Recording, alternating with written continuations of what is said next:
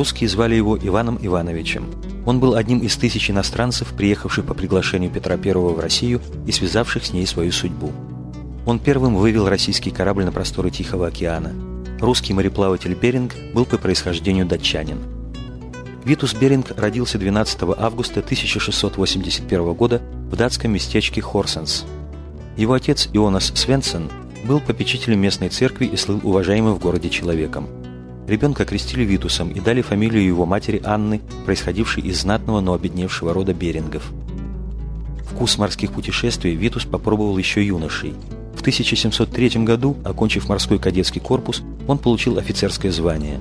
Всего лишь через год Беринг оказался в России, которая переживала бурную эпоху петровских преобразований и очень нуждалась в морских офицерах.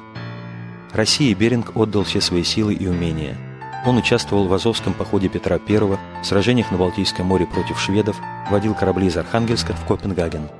В 1720 году Беринг дослужился до капитана второго ранга. Звезда Беринга взошла поздно. Час его пробил только через 20 лет, проведенных на русской службе. 23 декабря 1724 года Петр I повелел снарядить экспедицию на Камчатку, чтобы раз и навсегда разрешить вопрос, сошлась ли Америка с Азией или же их разделяет пролив. Те годы никто не мог сказать ничего определенного о северо-восточных окраинах империи. Этот дерзкий поход предстояло возглавить Берингу.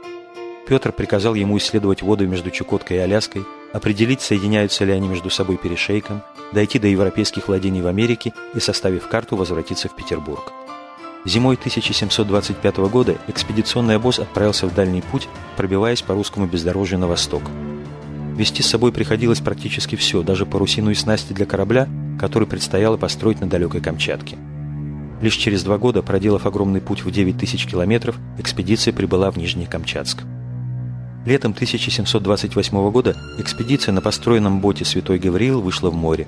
Проведя более месяца в плавании вдоль побережья, Беринг достиг крайней северо-восточной точки материка. Местные жители в один голос уверяли, что далее берег простирается к западу, Стало быть, между Азией и Америкой простирается море, но попытка достичь американского берега из-за непогоды успехом не увенчалась. 1 марта 1730 года экспедиция вернулась в Петербург, и Беринг представил правительству результаты исследований.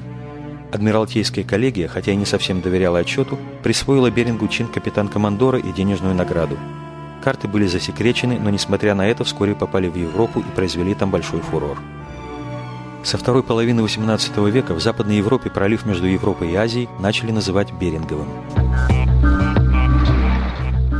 Фактически потерпевший неудачу, Беринг решил идти до конца и убедил Сенат организовать вторую экспедицию. Возглавив ее, он вернулся на Камчатку. На восточном побережье полуострова была обнаружена очень удобная гавань, которую назвали в честь святых Петра и Павла. Беринг распорядился заложить там крепость Петропавловск, ставшую впоследствии столицей Камчатки. 4 июня 1741 года экспедиция вышла к американским берегам на двух судах «Святой Петр» и «Святой Павел», но через две недели из-за тумана и шторма корабли потеряли друг друга.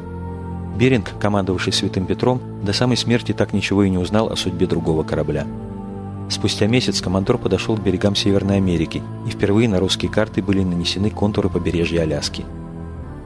Возвращение домой было трагичным – когда экспедиция подходила к Камчатке, Святой Петр был практически неуправляемым. По пути на борту разбушевалась эпидемия. Умерли 12 членов экипажа. Остальные находились в тяжелом состоянии. Подошли к концу запасы пищи и пресной воды не было совсем. Беспомощное судно выбросило на необитаемый остров, где экспедиции пришлось провести зиму. До весны умерло еще 30 человек, и среди них Витус Беринг. Командор скончался 18 декабря 1741 года на самом дальнем рубеже холодной бескрайней России, бесконечно далеко от родной Дании. Оставшиеся в живых моряки построили новый корабль и на нем добрались до Петропавловска. Оказалось, что святой Павел также достиг берегов Америки и благополучно вернулся домой. После смерти Беринга многие исследователи оспаривали его право открытия.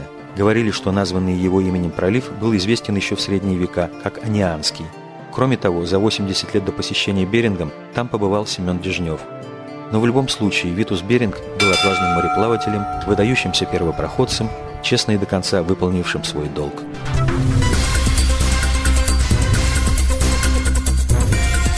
Аудиожурнал